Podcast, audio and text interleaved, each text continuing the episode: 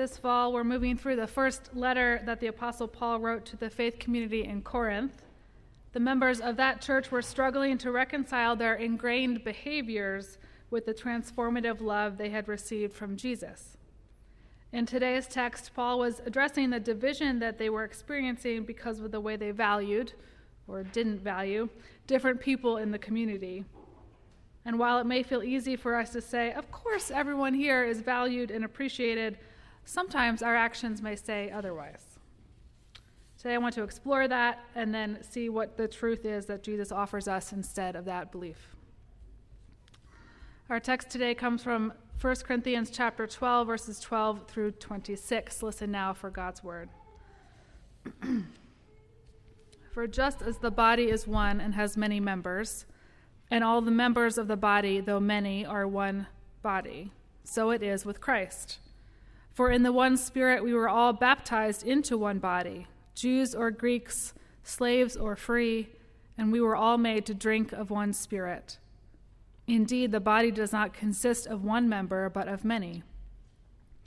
If the foot would say, Because I am not a hand, I do not belong to the body, that would not make it any less a part of the body. And if the ear would say, Because I am not an eye, I do not belong to the body, that would not make it any less a part of the body. If the whole body were an eye, where would the hearing be? If the whole body were hearing, where would the sense of smell be? But as it is, God arranged the members of the body, each one of them, as God chose. If all were a single member, where would the body be? As it is, there are many members, yet one body. The eye cannot say to the hand, I have no need of you, nor again the head to the feet, I have no need of you. On the contrary, the members of the body that seem to be weaker are indispensable. And those members of the body that we think less honorable, we clothe with greater honor, and our less respectable members are treated with greater respect, whereas our more respectable members do not need this. But God has so arranged the body, giving the greater honor to the inferior member, that there may be no dissension within the body, but the members may have the same care for one another. If one member suffers, all suffer together with it. If one member is honored, all rejoice together with it. This is the word of the Lord. Thanks, Thanks be to God.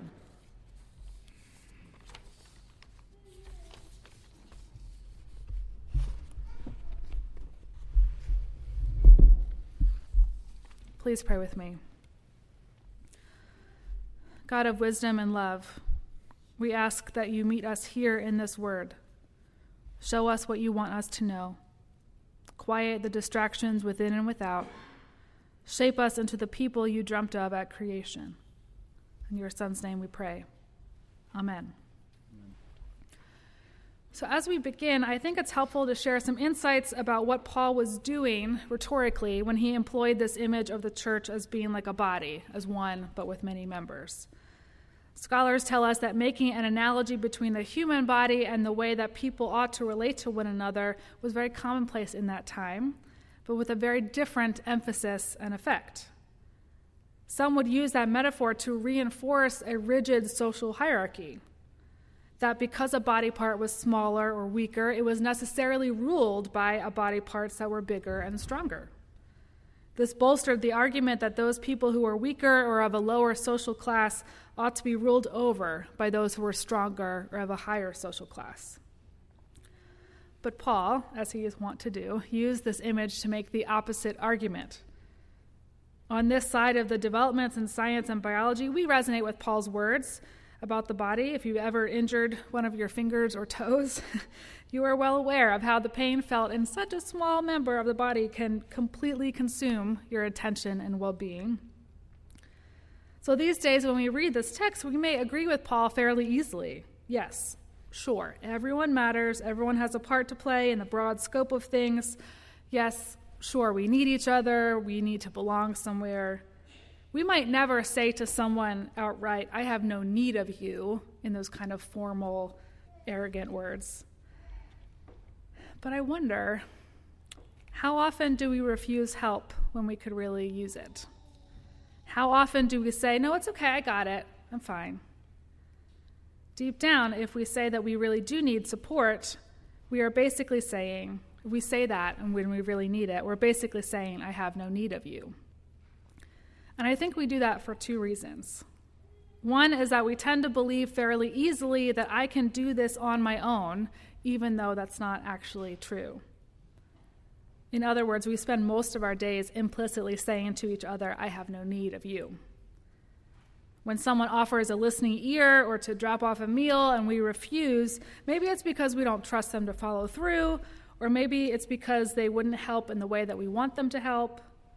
But either way, sometimes we end up saying, I have no need of you, which is detrimental to the building up of community. And there's nuance here, of course, because some people's help actually is more work than help. there's discernment to be made, right? But I'm talking about those relationships where you can tell that it really might be helpful, that you might be able to take a slightly deeper breath if someone just took care of that one task. And instead, you insist, no, I'm fine. It's no big deal. It's easy to paint a picture of ourselves that is far more capable than we actually are. We walk through our days insisting that we have these superhuman abilities to withstand not enough sleep or challenges at work or endless toddler tantrums, mental health struggles, the list goes on. Whatever it is, whatever is hard and exhausting, we tend to approach it with this false assumption that we can handle it all on our own. And then, whenever we inevitably crumble, we are left with a mess that is far bigger than what we were struggling with in the first place. So, to connect this with Paul's metaphor, we need each other. We are not all eyes or feet or ears. We are all different and need different things to thrive. We can't do this thing called life alone. We can't learn how to live out our faith on our own, off in a vacuum somewhere. We need each other. There's another lie that we tend to believe that's very similar to the first, but it has different implications. Not only do we tend to believe that we can do this all on our own, we tend to believe that we're supposed to do this on our own. We believe we can do things on our own, and we believe we're supposed to do them on our own, that we're meant to. When we get lost in thinking that we can do things on our own, we often can get humbled fairly quickly. Like I said before, if you've injured your finger or your toe, you know what an impact that, that makes. But sometimes it can take a lot longer to undo the belief that says we're supposed to do things on our own that we're meant to do things on our own.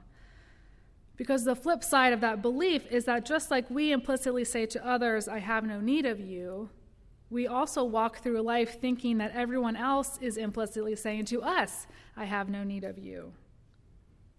We walk around assuming that whatever we bring to the table is not enough, that it won't benefit anyone in every new members class, when Jason and I go over some of the fundamental beliefs of our shared faith, we talk about the reality of sin, and its root is pride. And we talk about how pride shows up in two ways it's both the arrogance of thinking we can do things on our own, and the self centeredness of thinking that we are just too awful to be saved. Both of these involve a lot of thinking about ourselves and very little thinking about God or other people. And sometimes we hold the pride of both of those things. We both think we can do it on our own, and, but inwardly we think, I am not enough. I am too bad to be loved and redeemed. So, how do we strike this balance? How do we occupy a space that acknowledges both our needs and our gifts that we bring with us into community? There's a verse in the middle of this passage that shows us the way. Paul wrote, The eye cannot say to the hand, I have no need of you nor again the head to the feet, I have no need of you. On the contrary, the members of the body that seem to be weaker are indispensable. The members that seem to be weaker are indispensable. When we are living into the lie that we can do all this on our own, this text challenges us to remember that we might not seem to need help, but the help that we can receive is indispensable, it's necessary, it's essential. And on the flip side, when we're living into the lie that we're supposed to do this all on our own, that we have nothing to value for someone else, this text challenges us to remember that even if we seem to have less to offer, we are indispensable to the church, necessary, essential. In other words, without you, something would be missing. Without every single person in this room, this church, this body would be incomplete. Because the truth is, when there's one person who has enough energy and time to give to someone else, being generous with those that energy and time brings the giver deep joy and delight. If that person were to refuse that help, we deprive them of that joy. And on the other hand, when we think that our energy and our time is not enough to share, so we hold it to ourselves, we're depriving someone else of the help that they need. There's discernment to this. It's not always cut and dry, but the point is there's a, it's a gift to be cared for, and it is a gift to do the caring. The more we insist we can do it on our own, and the more we insist that whatever we have is not enough to do any good, we are missing out on the joy and the freedom and relief that God is working so hard to bring to each and every one of us.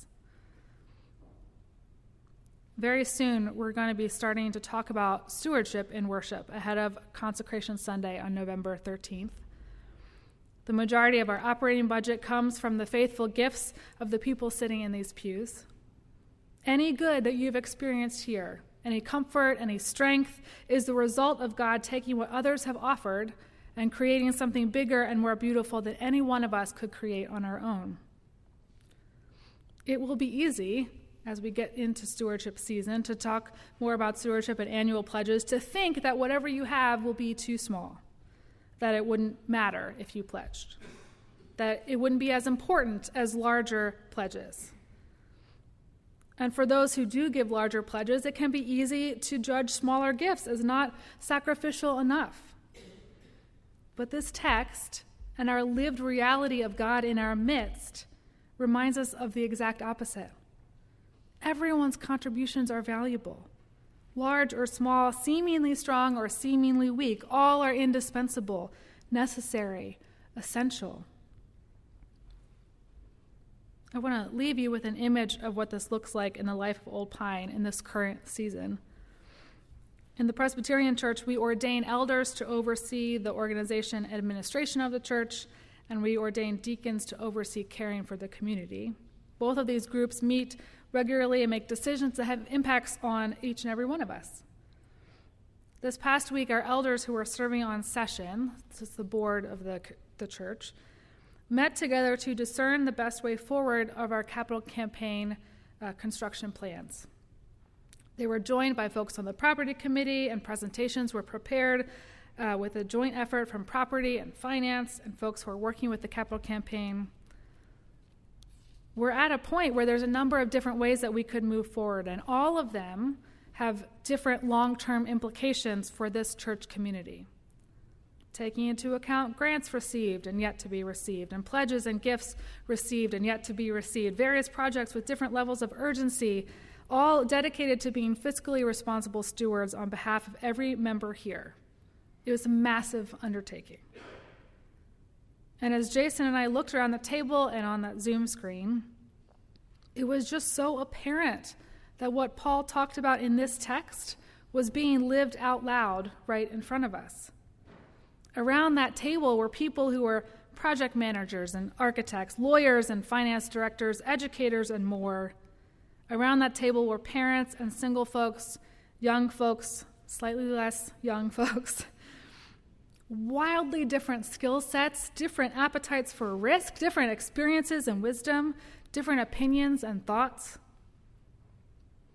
And yet, through prayer and respect and living this text out loud, valuing each and every voice the same as the next, that incredibly diverse group came to a strong consensus.